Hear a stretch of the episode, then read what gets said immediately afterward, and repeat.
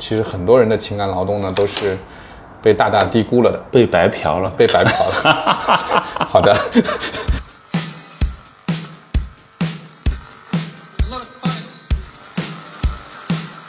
啊，我是有意识的去建立跟三公里范围人的连接，因为这不是商业目的，这是一种求存的目的。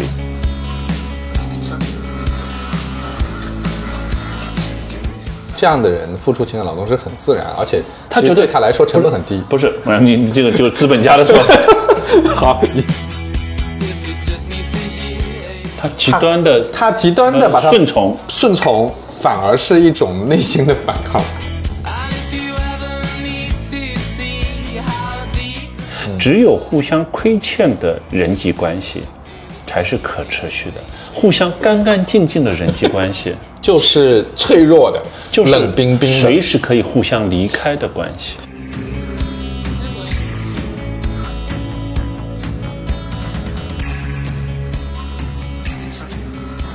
大家好，我是酸奶哥，这是新的一期酸奶哥问所有人。嗯，呃，今天我们的嘉宾叫大宁老师啊。大宁老师是一个，呃，我我应该怎么介绍你啊？就是资深的咨询顾问嘛？啊，就是做咨询的人吧，就普通人。我我跟大宁老师今天要聊的这个题呢是有源头的，嗯，就是我忘了一年前了吧？没有没有没有一年前，对，最多也就半年。啊，反正有一次我们在一起吃饭，对，然后就说起来一个什么事儿，然后大宁老师呢就给我介绍了一个词语，说、这个叫情感劳动，对，然后说我们其实很多人的情感劳动呢都是被大大低估了的，被白嫖了。被白嫖了。好的，然后当时我是第一次听到这个词啊，然后我觉得哎，那好像很有意义，很有意思啊。然后后来呃丹宁老师又给我介绍了一下，说这个呢其实来自于一本书啊，叫我还带来了啊，叫《心灵的诊室》。其实我觉得这个名字中文名翻得很傻。就你不知道他在说什么，对但是英文名你是可以理解的，叫 Managed Heart 对，managed heart，对，这个心是被 managed 的，对是被管理的、被物化了。被物化了。对，manage 就有物化的意思。对，然后它有一个，但是中文的这本书它有一个小的副标题，叫“人类情感的商业化”。对对对这个哎这个比较这个就准准确了，这个就准确了。所以我我我看我看完了，但是呢，对，就是这是一本社会学的书，看起来非常的累啊。对。然后那个今天正好跟大宁老师交流一下，就是看看大宁老师怎么理解这个东西啊。然后我我先讲一下我自己的感受啊。嗯，我我我还是有一些，虽然觉得很难读，但是我还是有一些感受的。就是第一是，呃，这本书它的那个研究对象是空乘。乘务员。啊，对，美国的乘务员。对啊，为什么研究乘务员呢？因为他觉得乘务员是一个非常标准的、付出了大量情感劳动的职业。但是被忽视了。我我我看它里面对那个乘务员做了很多的访谈嘛，然后里面就讲到说，当第一是乘务员被普遍要求，对，被普遍要求。就一定他他没有说情感劳动，但是你比如说你一直要微笑，对，然后你碰到一些特别傻叉的对，你要忍乘。客的时候，你要忍受，嗯然后他们还教了很多怎么忍的技方技巧。法工具哎，嗯我我我印象很深，是里面有一个技巧是说，当一个乘客开始大吵大闹的时候呢，嗯。这个乘务员被被教育说，你要把他当成一个小孩儿。对。当你是发现他是个小孩儿的时候啊，嗯，你就发现你能忍一点，对对对，确实确实。能忍一点，他有很多的技巧在里面。这技巧背后，其实他有认知，因为所有这一切，我们先还原，呃，有两个还原，我觉得有两个信息要补充。第一，你先讲到的那个乘务员的这个话题，嗯，其实我们还原在美国，为什么写这本书，为什么选乘务员，是因为那个时候是美国经济的高速增长，嗯，这个大的背景千万不能忽略。而美国经济高速增长，其实很重要的一个标志就是服务业，就是服务业。嗯那么服务业的一个高速增长带来了带来了一个很有意思的这个社会现象，嗯。就是人们从美国也会面临着像中国一样从社区走向陌生人，中国人是从血缘关系叫叫宗族社会走向陌生人，嗯。美国人也会从一个熟悉的小范围的社区走向陌生人，而走向陌生人底层的逻辑是要做生意。你为什么要接触陌生人？嗯，因为你要产生更多的，你要产生更多的经济上的连接嘛。啊，那么为人家提供，而这个过程其实跟人类进化过程当中不完全一致。人类进化过程当中，为了抵御外在的风险，人类是倾向于跟熟悉的人更加抱团，然后从而来抵御外界的风险。所以我们进化出来的社会习惯，都是和熟悉的人。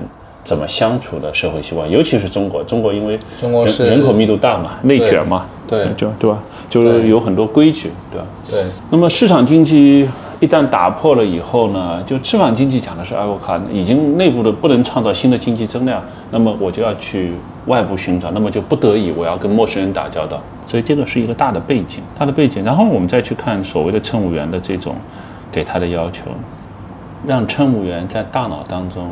扭曲现场，扭曲时空，把它看作孩子。嗯，哎，你发现就是这样。那么孩子是什么？当我们把这个看作孩子的时候，隐含的一个假设，这是你所在的社区或者所在的大家族、大家庭、大氛围的一部分，你的包容度就会急剧增加。嗯。就是把陌生人其实看成了熟人，熟人就是在理念他没有说出来，嗯，他只是用了这样一个引导，就是说你把他看成孩子，但是他没有告诉你为什么要把他看成孩子，嗯，而中国人是明示的，叫老吾老及幼吾幼，对，老老外，嗯，对，没有这么明显的说出来，我们我们就觉得，哎呀，你对待别人的老人就像对待自己老人一样，对吧？老吾老及幼吾幼。那么他就说你把他看成孩子，把他看作家人。其实人类社会都一样的，当我们把他看作家人的时候，会激发什么？就从概率上会激发他也会把我们看作家人，不是百分百啊。嗯。因为家人意味着还原到个体最深层的这种安全感的来源，家庭是一个很重要的来源。嗯。那么安全了，很多东西空间就有了，啊，大吵大闹的这个就有了。哎，你还记得吧？你学过《Seven Habits》吧？学过啊，《Seven Habits》里面不是讲过那个案例吗？嗯，就说，就富兰克林·科维就讲地铁里面那个人很吵，嗯，然后后来他他去问，能不能轻一点？那个男的就说，哦，今天我太太刚刚去世，嗯，啊，富兰克林·科维马上就会唤起同理心嘛，嗯，啊，就觉得这一切都可以理解，嗯，这个案例我已经很多年了，但是最近又想起来这个案例，所以你看啊这。其实超出了什么？超出了资本雇佣劳动者的一个边界。传统意义上来讲，资本雇佣劳动者就是体力、体力和脑力，对，然后多出来一个情感。就我经常说的，资本都是很很不能说狡猾，就是说聪明吧。他其实雇佣了你这部分的情感劳动，甚甚至说他名正言顺要求你这些，但你觉得你想反驳，但是你又反驳不出来。那是因为我们不习惯，或者说我们没有形成这样的观念，觉得情感劳动也是一种劳动，对吧？没有形成这样的观念。对，因为我们认为情感它是非商业化的。嗯，但实际上，实际上情感劳动是非常累的，就是能心理能量消耗很大。就拿空乘这个例子来说，即使他们受过很多的训练。即使他们每天好像我们看到空乘，至少都能够哎呀跟你微笑，哎你好，哎对对对，呃呃呃谢谢再见，对吧？至少这些他能做到，但是实际上这个过程依然是很累的，依然是非常累人。为什么累？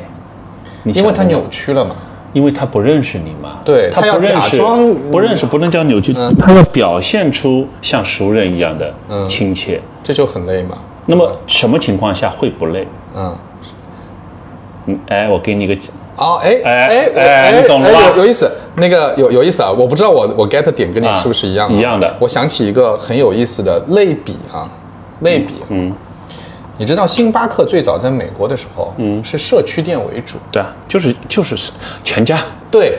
所以呢，他来，而且美国地广人稀嘛，来的人少嘛，对，一家星巴克店很容易。都认识，对，很熟，对了。哎，这个张大爷是住在隔壁哪个地方的？这个李大妈是住在就是我们小区弄堂没错。门口的杂货店。所以他来喝咖啡的时候，你很自然就哎呀，张大爷，你咳嗽好了吗？嗯，呃，李大妈，你们家女儿回来了吗？对对对吧？他很容易寒暄，但这个事情到了中国以后啊，就出现了一个非常大的扭曲。我我印象很，对对我说完啊，我印象很深。嗯，我有段时间星巴克是要求员工要跟顾客寒暄的，对现在好像不太寒暄了，那个时候要寒暄的。然后你就会觉得很尴尬，为什么呢？因为你很尬你跟他完全不认识认识，他突然之间，哎，你点完单，你在那等咖啡，他突然来一句：“今天上班啊？”啊，对，你你第一个反应是你在跟我讲话吗？对第二个反应是我那我应该怎么回答呢？你不是废话吗？就对我现在理就是按照我们刚才讲那个逻辑，它其实就是强扭着要你把陌生人当熟人来对待，就很难了，就很难，效果也很差，也很累。所以我说句实在的，就是说，就是商业这个东西啊，就我们经常知道，就商业本身是整个社会体系的一部分。所以为什么我我我自己做复杂销售的研究？嗯，你你看我从我原来施乐出来的美国那套体系，就是我们讲呃外企进中国以后带来了真正意义上的商业销售这个这个模式。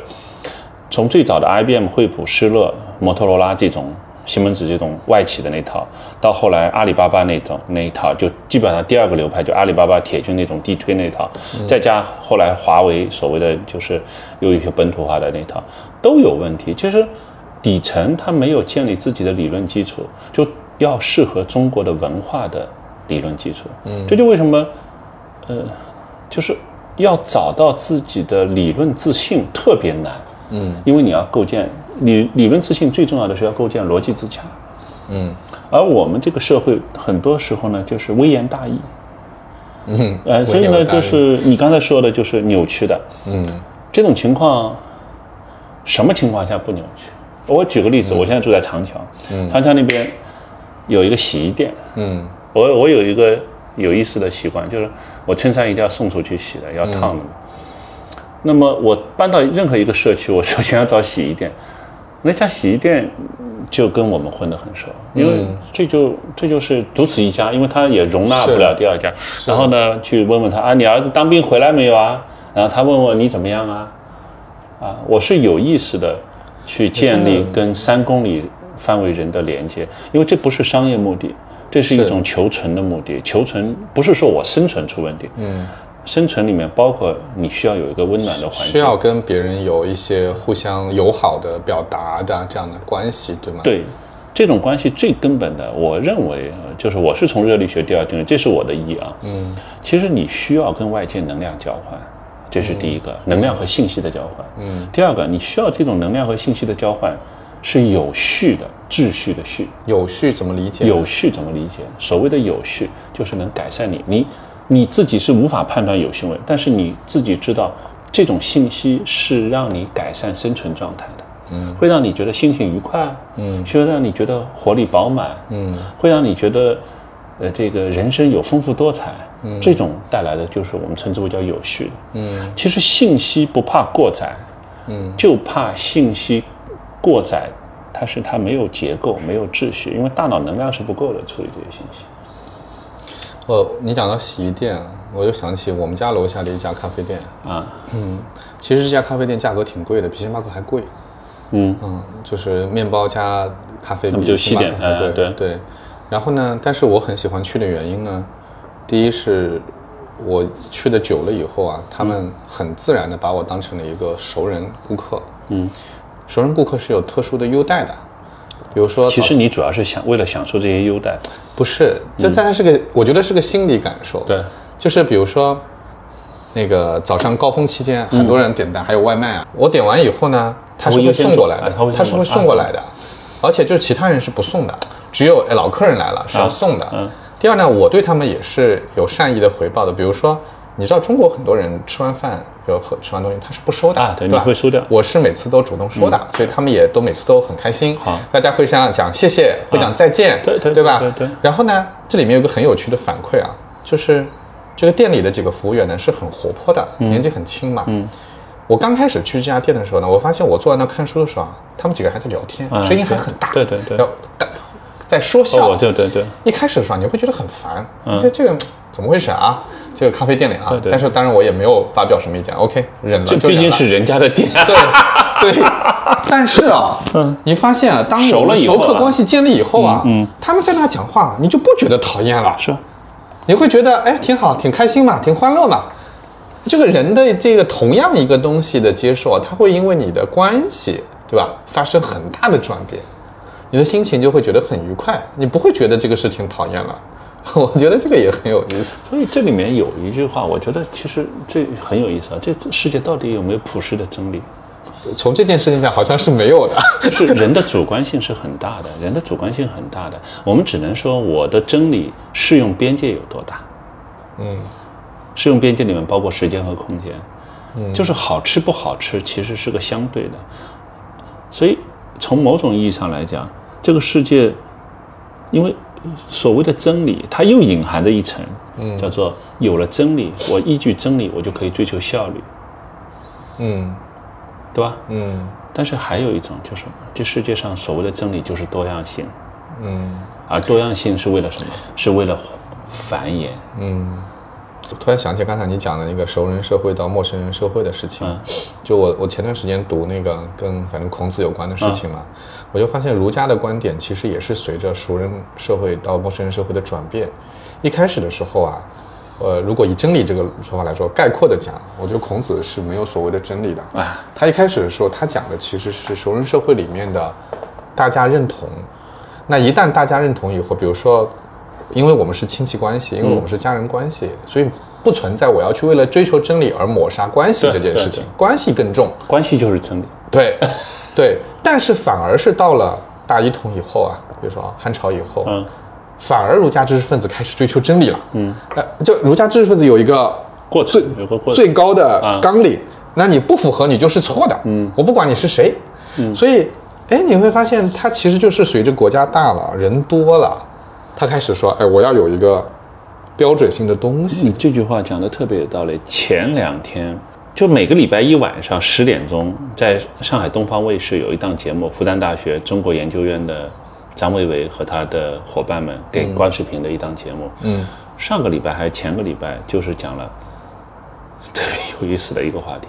你知道，就嗯政治这个东西跟人口规模是有关系的。，OK，嗯就是不同人口规模，其实讲的政治的理解是完全不一样的。嗯那么这个节目里面，就是他他主要是讲美国的党争，两党之争，里面就讲了，就整个西方讲的政治，它人口结构、人口规模，就我们讲柏拉图讲的这个理想国，他他对人数是有一些期待和要求的。嗯，具体到一个数字，你知道多少人吗？讲民主，你知道讲多少人吗？我不知道五千零四十个。为什么是五，为 什就么就柏拉图还说的有零有啊整？有零有整。柏拉图柏拉图说的。嗯，然后你去看那个节目，你就知道了。就是美国立国的时候，你知道美国才多少人？十几万，没有三百万，就整个北啊，美殖民地三百，万，我都太就是三百万人相当于中国的一个大庆或者秦皇岛的人。口。嗯，小城市，其实最对当时的美国的这个开国的这帮人来说，他已经是提出了一个非常大的挑战，因为他们以前都是十三个殖民地嘛，每个殖民地就几十万、十几万人口。对，拼在一起，要构建这么大的一个国家，到底用什么政体？所以从某种意义上来来讲，两党制、代议制、选举制、投票制、选举制，其实都是那个人口结构的产物。你问了一个，你刚才讲了一个非常好的问题，就是人口大到一定人口规模大到一定程度的时候，多样性就会带来效率的下降。对，所以多样性和效率是人类进化当中的，就是两个两个维度。对对啊对就是你水多了加面，面多了加水，是然后呢，你维持这个合适就行了。是，所以我我经常讲，就是你从这个维度去看啊，就是就是在中国。就是嗯就是个人情关系，你加点商业的 OK，但是你完全变成商业的也不行就很难美国是个商业社会，你要加一点情感，嗯所以你否则这个社会的凝聚力、向心力就很难。嗯，我们举个反面的典型，就是香港。嗯香港一百多年啊，对吧？受西方的影响，就是他就很纠结，不是这次疫情就很纠结。对，举个例子，香港的之前的疫情，二零二零年的疫情的时候，有一件事儿你知道吗？嗯是什么？香港的私立医院嗯抗议，有个团体啊就我记得抗议医生去帮助他们嗯去去救命，我我我什么原因啊？因为医生进去了，动了他们奶酪。嗯那你说这种在中国传统儒家社会，你觉得就是要钱不要命，就这个印象就特别差。嗯就是一个，就我们称之为叫医生的医是什么？嗯 你是治病救人还是赚钱？就香港已经到了这种程度，所以就为什么就是说局部利益。如果一个社会人口规模到一定程度，它一定不能有局部利益的党派来执掌这个国家，而应该有一个统一利益党。嗯这是一个本质的区别，因为什么太大了。嗯空中里人比挥舞更寒冷，雪地起伏，创造梦幻之声。失眠的人也更像他自己，青春只需。这时的我。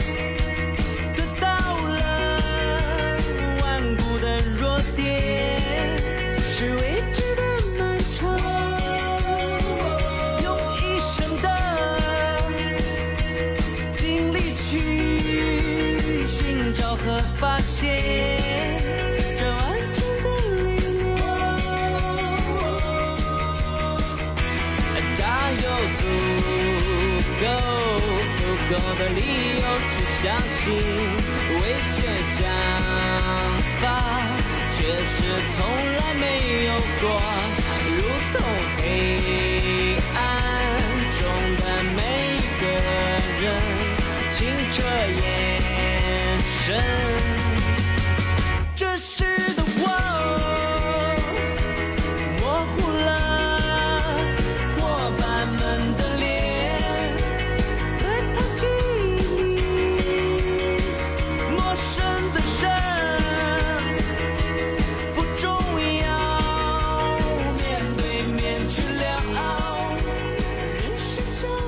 们再回到情感劳动本身，为什么这本书你读起来，就我我我是啊，我先讲第一个，就是美国乘务员，嗯。啊，当时的历史背景是经济高速增长，服务经济第三产业。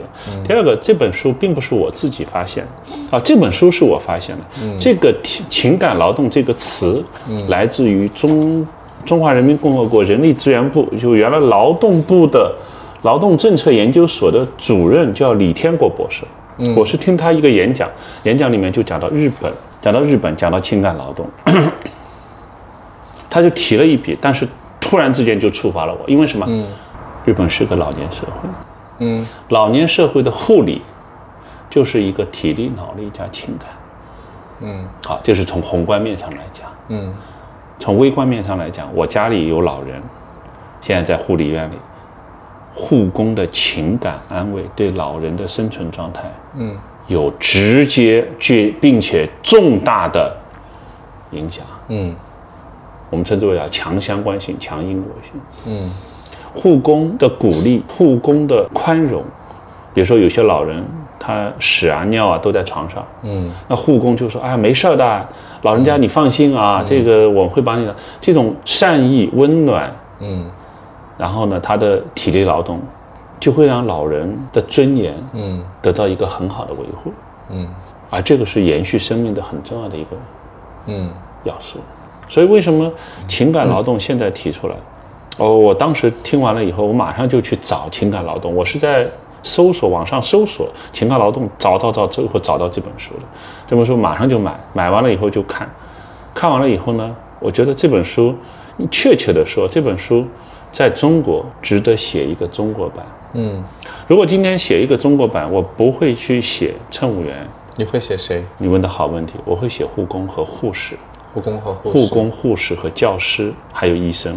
嗯，因为在中国，中国的公立医院的医生，为什么你觉得冷冰冰的？有很多种解释，有很多种解释。为什么你觉得到和睦家或者到私立医院觉得很好？嗯，很重要的一个解释是他们的情感劳动付出以后，他们没有得到滋养。就是刚才那个问题你提到了，就是有什么办法让乘务员在向你发出微笑的时候能够持续保持下去？嗯，除了改善他们的经济状况之外，还有吗？有。嗯，每一个乘客学会用同样的温度的或者饱满的一种有情感的回应，嗯，来滋养他们。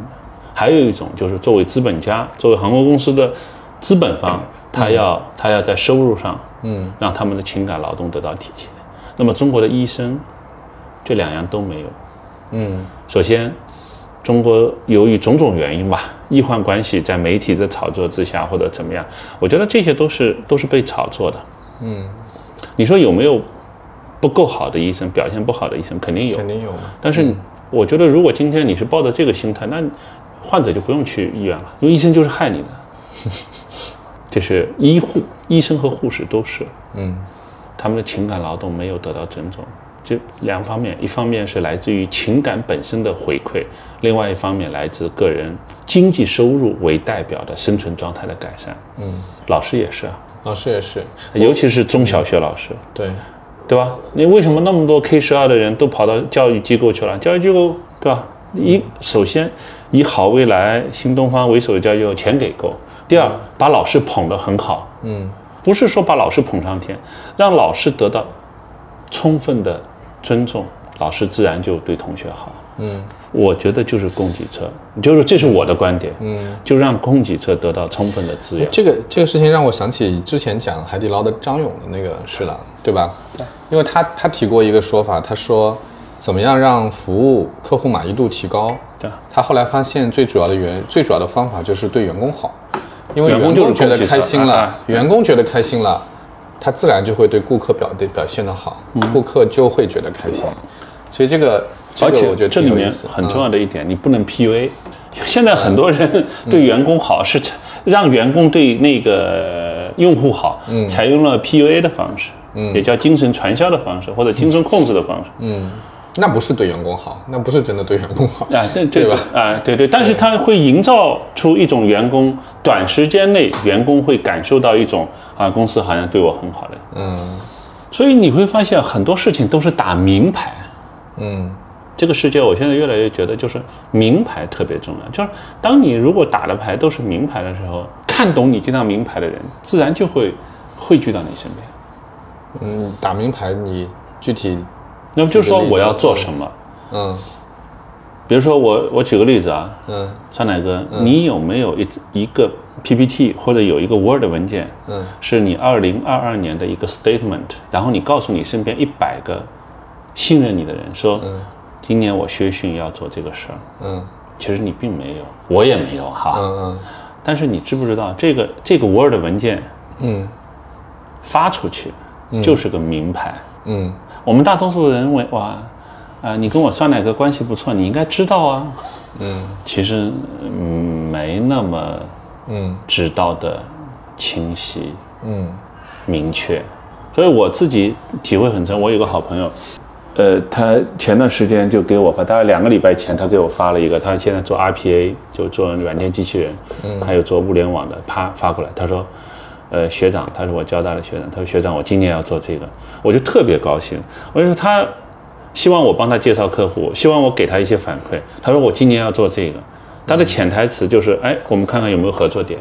嗯啊，他也没不是潜台词，他是明说的。他说我们看看有没有合作点，嗯就是回到张一鸣讲的，让信息流动起来，嗯而不是让猜想流动起来。我那天我们说嘛，我今年要做一件事儿嘛，我就是要开这个我自己的课程的公开课，那我就要做名牌，我到时候会写好，写好了我会发给身边人。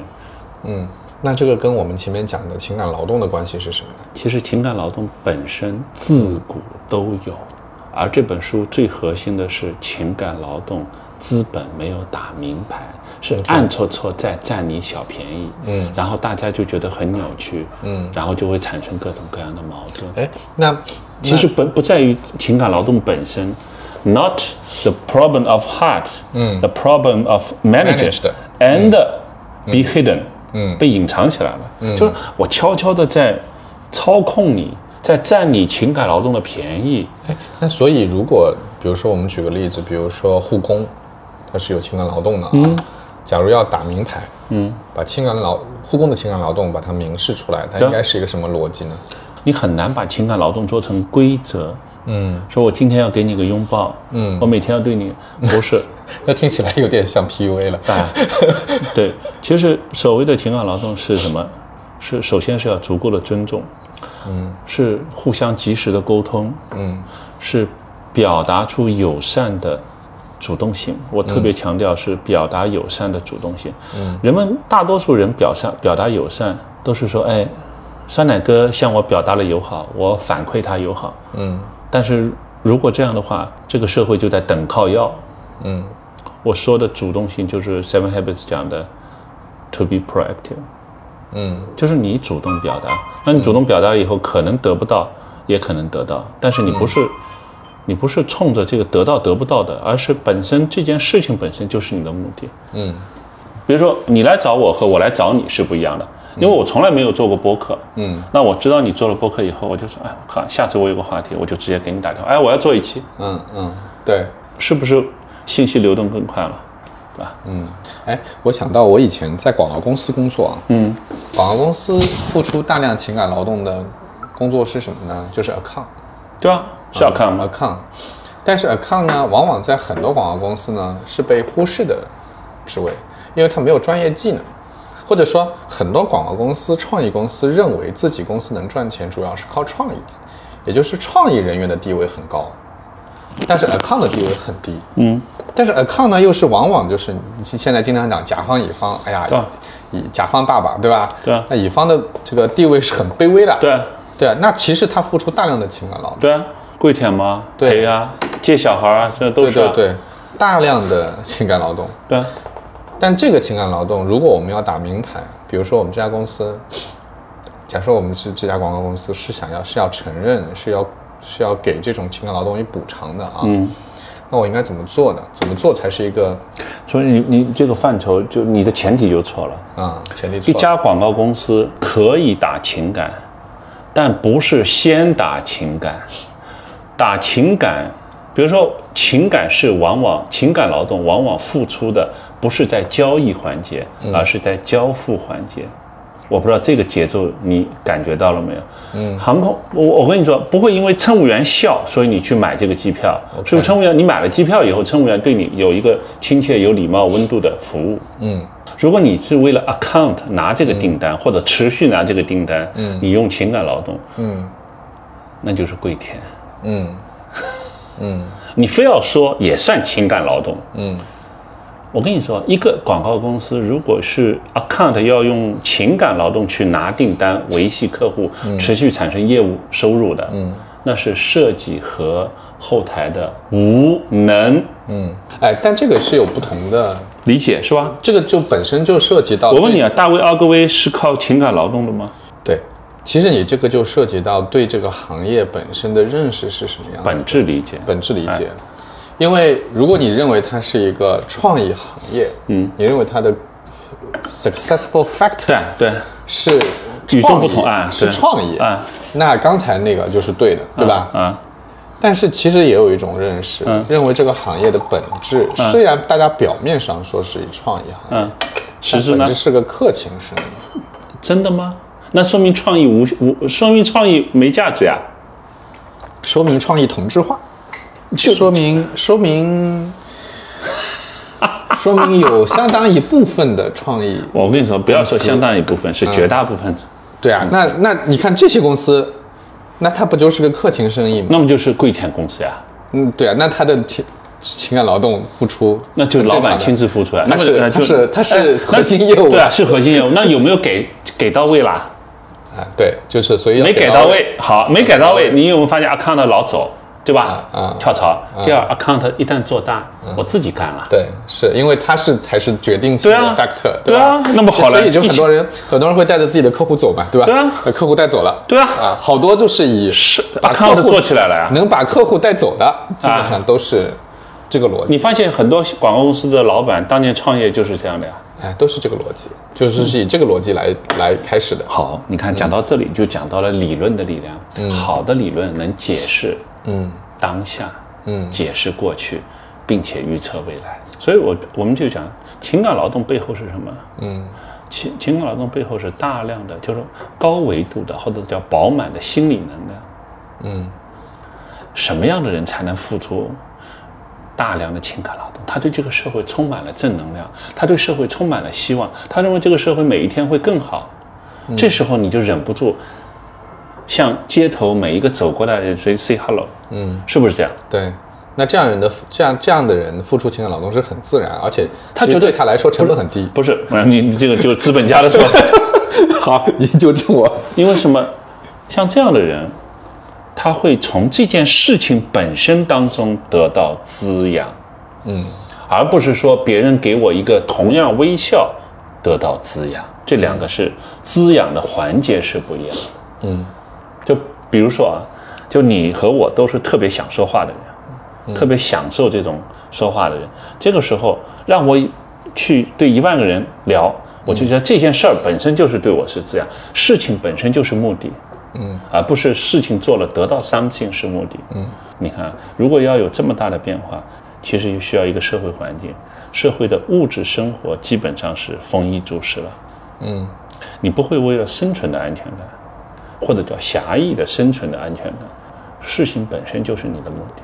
嗯，比如说有些喜欢做咖啡的人，嗯赚钱不是目的。赚钱是结果，赚不赚钱都是一个可接受的结果。嗯，你身边有这种人吧？有有有，也，包括你，包括你自己就是啊，很多。做个播客也是嘛，啊，做个播客就是。做播客也是嘛。对对对，结果不重要。而且我发现，就是就讲到自媒体这种行业啊，一旦你把它变成了一个要追求结果的事情，就很难受，就很难做了。好像你没有创造力。对，你就你是为了赚那个钱，所以你才做那个事，那个事就本身就变得非常痛苦了。哎，就这一刹那，嗯，你接广告和不接广告那一刹那是不一样的。你自己应该比我更清楚。是我那个我忘了是谁写的小说，是欧亨利写的还是杰克伦敦写的？反正类似这个时代的美国作家写的。有一个小说很简单，它它很短，它就是讲一个小镇上的职员，嗯，他发现自己有个小天赋，就是能讲笑话，嗯，讲幽默故事，嗯，他能把身边的所有的人都逗乐，嗯。后来有人就建议他说：“你为什么不写个小专栏呢？我们这个小镇上的报纸它有缺专栏作家，嗯，他就去投稿了。投完稿以后，哇，大家都觉得写得好棒，特别受欢迎啊，大家都很爱读他写的故事。于是他就被这个事情鼓舞，鼓舞了以后，他决定以此为业，把工作给辞了，哇，那就完了。把工作给辞了，然后全心全意当幽默作家，完了，这下就完了。嗯，所以他他觉得非常痛苦，因为到后来到后来到什么程度，就是他小孩都不愿意跟他接交往讲话，因为他接近小孩，小孩就知道你是来听我们讲话的，然后来从中找灵感写段子的。但最后发现这个事情做不了，这是典型的把爱好变职业以后的遭遇。，这又回到了叫做人是一切的目的，叫物化。其实写以此为生，就是物化的另外一种表达方式。把自己物化了，嗯其实说白了，你就看我们创新院的，就混沌的领教，嗯，有两类，一类是做投资的，一类是做咨询的。做咨询的很容易把自己物化，因为我们以此为生，嗯。但做投资的他就尽享乐趣，嗯那听起来啊，最好的就从个体角度来讲，寻求最好的路径，应该是尽量去做不要物化自己的事情了。可以做，但是这件事情本身要被你滋养。比如说你是打一份工，嗯，但是客户认可你，同事认可你，这就是滋养。嗯，比如说做护士、做老师，嗯，他能得到滋养，而不是现在这么一种像所有人都盯着你、抓你小辫子的这种环境。嗯，所以为什么大量现在出现了九零后当老师就佛系老师？我上课全讲完，下完下完课你别找我。嗯嗯，这就是情感被情感劳动被束缚了。讲到物化，我有一个最最极端的例子，就是你记得有一段时间网上流传视频，就那个高速收费站的收费员啊，因为他有要求的，比如说你要对那个司机要微笑，对吧？跟那个空乘的要求是一样的，要微笑是吗。就网上流传一个视频，就是一个收费员，大概有三十多岁了，他就把自己当机器人，嗯，转过来，啊转过去，啊，很标准。非常标准，但是你就觉得他是个机器人，他、他连个人都不像了。我我自己把这东西看成是一种反抗，就是我我我觉得他是在反抗，他极端的他极端的把它顺从，顺从，反而是一种内心的反抗。这 就是，他其实就是因为他那个工作本身的确也是非常物化的工作。所以所以其实某种意义上来讲，现在的现在的自动化、机器人、人工智能要取代的都是这些被物化的东西，把物化的物化的就还给还给物吧。还给物或者机器，嗯，人化，我们称之为人是全人嘛。从文艺复兴开始，人就是全人。所谓的文艺复兴，就是人从上帝的一个子民，或者说天地不仁，以万物为刍狗，里面变成人是人是万物的尺度。嗯当然了，还有一个极端，嗯就是个人中心主义变成了我是万物的尺度。嗯。这里面现在也很多，从从就香港就香港那些废青就最多了，就我人是万物的尺度，并不等于我是万物的尺度。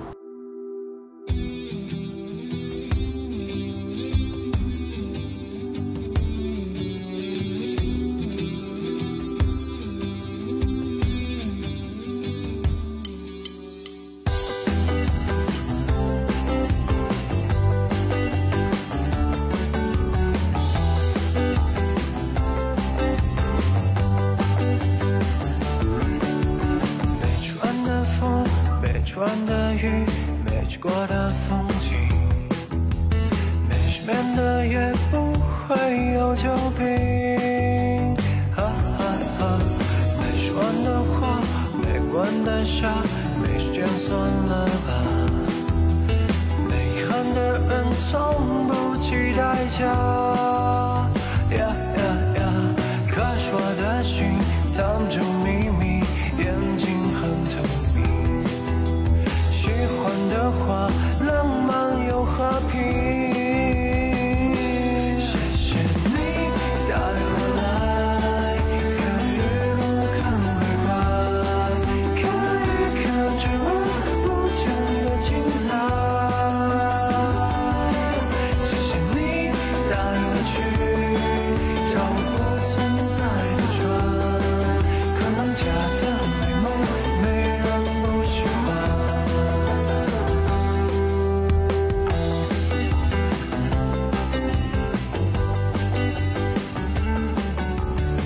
我觉得中国有几个，就回到这本书，嗯，就中国有大量的情感劳动是被低估的，比如说五星级酒店酒店的前台，前台，嗯。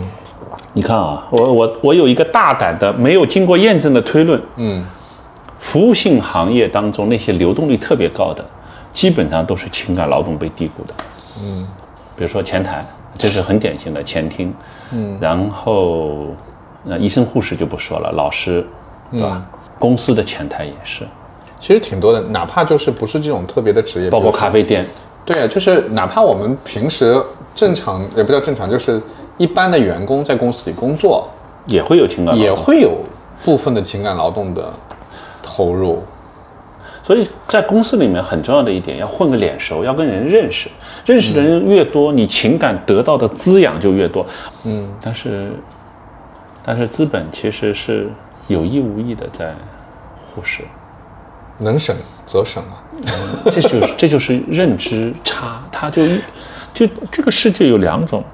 一种是消除这种差别，消除这种不对称来赚钱；一种是暗戳戳利用这种不对称来赚钱。我我想到另外一个角度，正是因为暗戳戳的不为情感劳动付费，导致的一个负面结果是什么？嗯，导面导致一个就是本来你期待得到很好的情感啊，劳动付出的场景，嗯你没有得到。好，举个例子，嗯举个例子，在这一点上，我我讲一个我的习惯的变化啊，特别有意思。在微信和支付宝支付、移动支付出来之前，嗯我那时候已经工作了十多年了，就是住酒店，我是有意识的创造给小费的机会。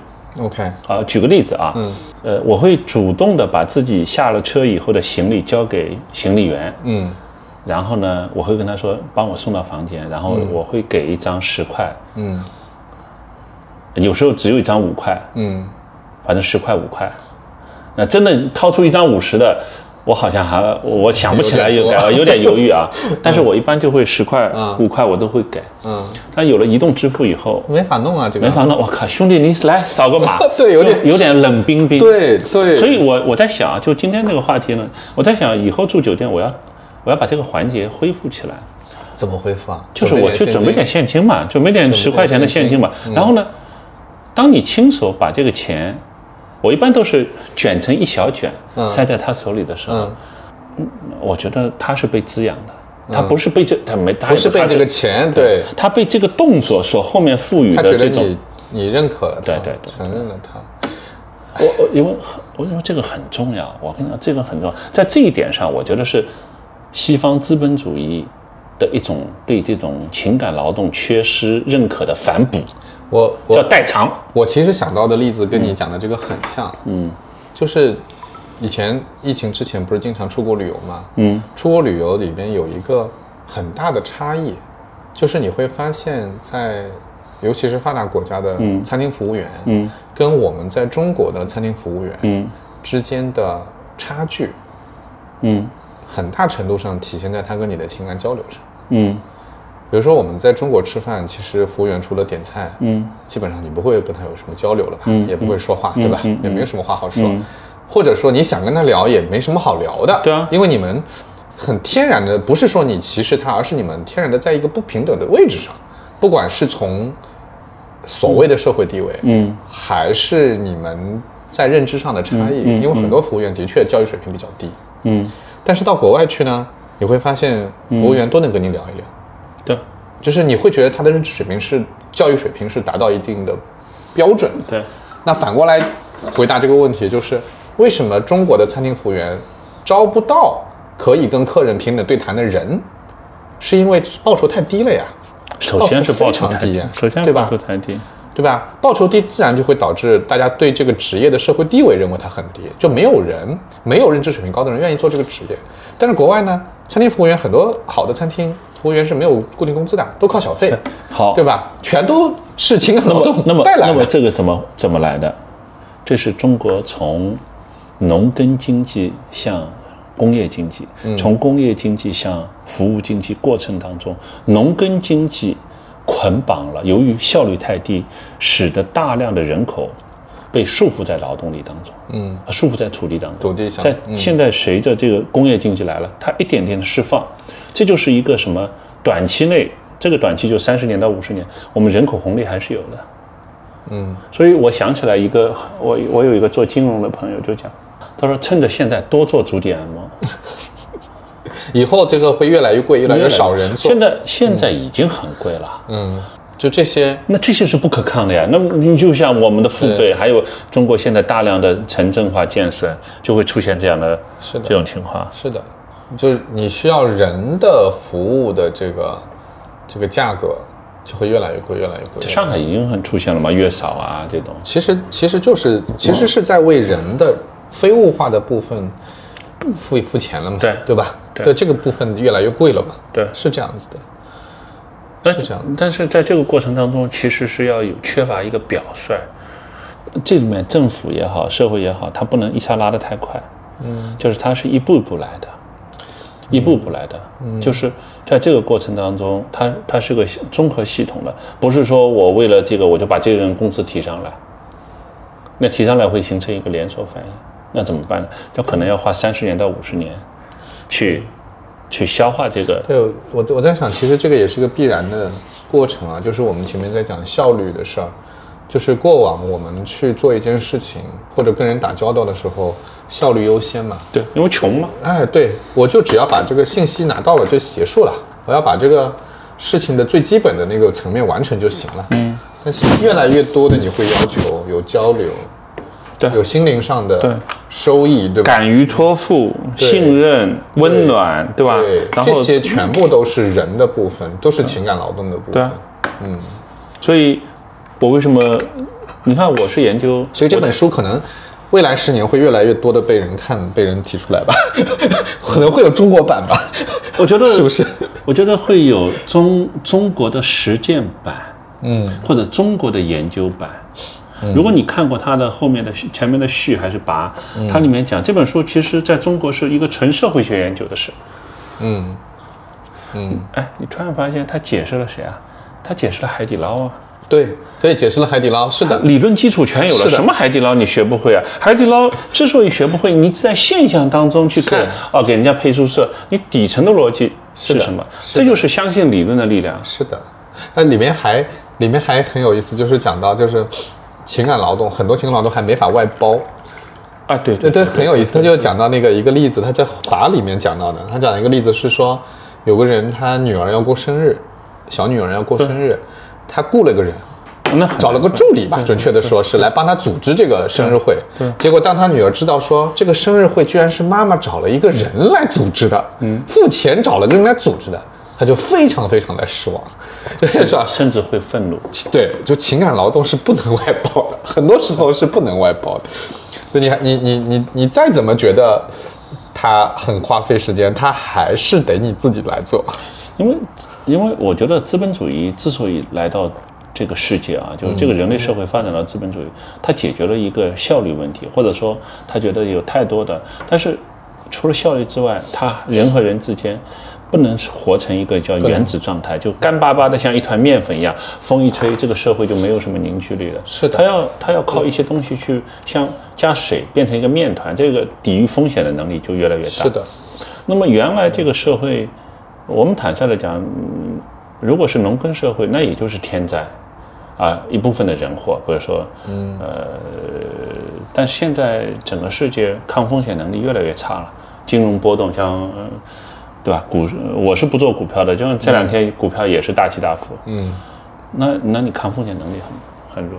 我举个最简单的例子，现在现在都是资金周转都是问银行借钱，然后呢都觉得问个人借钱是一件很没面子的事情。嗯，那么这个也没有什么对和错，社会进化进步到这一天，或者社会演化到这一天，那么利和弊是什么？嗯，那么情感劳动，其实我个人觉得就是一个修补，其实本质上是一种修补。嗯，你你也可以理解为是资本的一种代偿。嗯资本意识到他妈的再把人物化下去，我我这个人就是叫竭泽而渔了，那怎么办？我我给你弄点情感劳动，我也让你有点尊重，然后呢，我再薅一遍羊毛。嗯，但这是站在资本的维度，如果站在人的角度来讲，如果你能交付情感劳动，创造情感劳动，并且清晰的表达、传递这个情感劳动，你个人的职业生涯，嗯，就会有非常璀璨或者光明的一个前景。是的，去把这个东西讲出来，就是我是个老师，我不但教知识，我还教情感劳动。你不认的人，我就不要跟你发生关系。嗯，哎，我我我觉得真的真的挺有意思，就是你刚开始讲的那个加点水再加点面的那个事儿，哎，就中国过去长时间，包括我自己受的很多教育啊，啊因为我读西方经济学，对对对对，受的很多教育其实都是在偏重效率层，因为过去我们这个东西缺的太多了。所以，就包括你刚才讲那个借钱那个事儿啊，嗯这个一模一样的例子出现在哪一本书里面呢？嗯，就陈志武教授啊写的啊《金融的逻辑》里面对，它里面就是讲中国过社会过去是不向银行借钱的，大家是向亲戚借钱的。对啊，自己弟弟要买房子了，问哥哥借钱，对吧？但是他当时那本书里面讲金融逻辑，他想讲的是这种方式方法其实是会伤到感情的，不如向银行借贷来的有效率，对吧？嗯。但是过了很多年以后，我们再回过来看呢，又突然会发现说人情味又少了，人情味少了也不是个事儿。我跟你说，就就是我举个例子，向兄弟姐妹借钱买房，只要你还了，你会发现人情更厚了。对就你不是拿钱借钱去赌博，对，如果今天我经常说了，王菲，天后王菲那首歌里面有一有一首歌叫《匆匆那年》，里面有有一句歌词叫“让我们互相亏欠”，只有互相亏欠的人际关系才是可持续的，互相干干净净的人际关系 就是脆弱的，就是冷冰冰的。随时可以互相离开的关系。哎，我我老是会想到节外生枝，想到一些相关的故事啊。我我真的忘了在哪儿看过关于一个古希腊的故事。嗯三个年轻人要去追求一个美女，嗯但是呢，能不能娶到这个姑娘呢，取决于姑娘的父亲。嗯。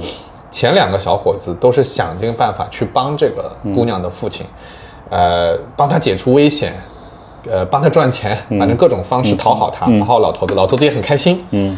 只有第三个小伙子另辟蹊径，嗯。他创造了三次机会让老头子救他。嗯。他在老头子经过的路上，给自己创造险境，让老头子救他。最后，老头子决定把女儿嫁给他。嗯。他就是让自己亏欠了嗯，对，对方，对。对方反而跟你有更深的情感交情啊，情感。情感绑定。我觉得很有很有趣。因为这个，反正这个跟心理学有很多种解释，我就不展开。本质上啊，有一种解释，嗯，人会爱上自己帮过的人，是，不管什么原因。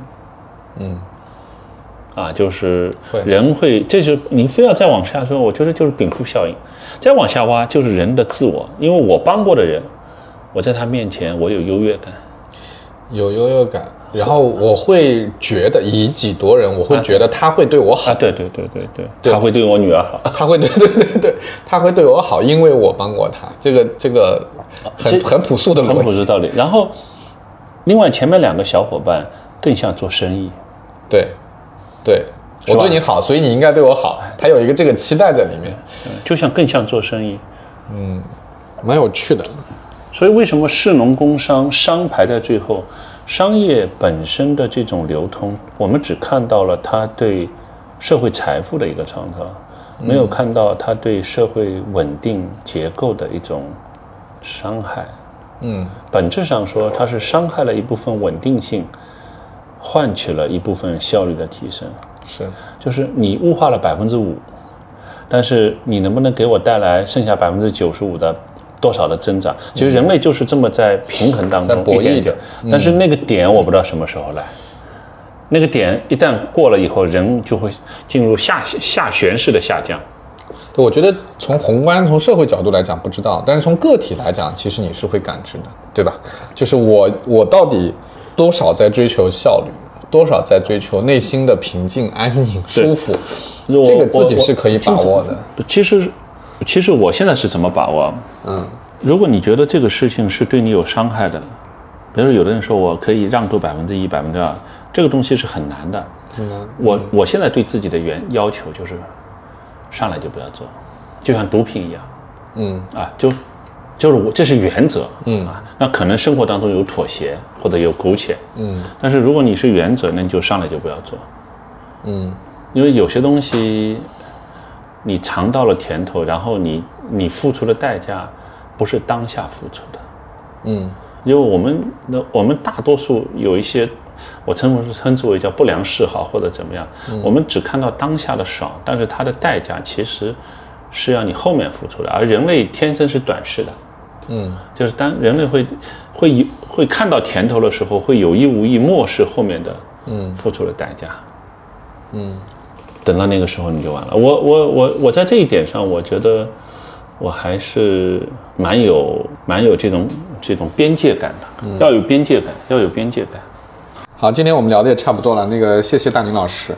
我们其实聊得挺飞的，对吧？情感劳动聊放飞放飞放飞对对对，但是总体上我我我对这个话题还是很感兴趣。我觉得其实还是可以有机会继续。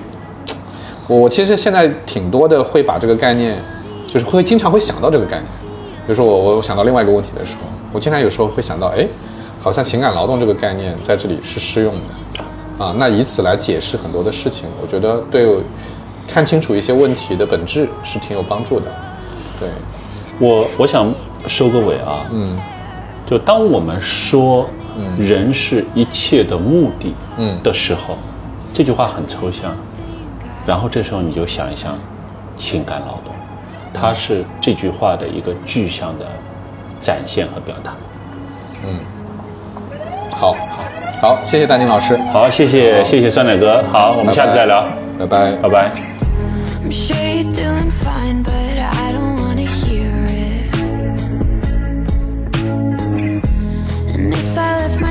sure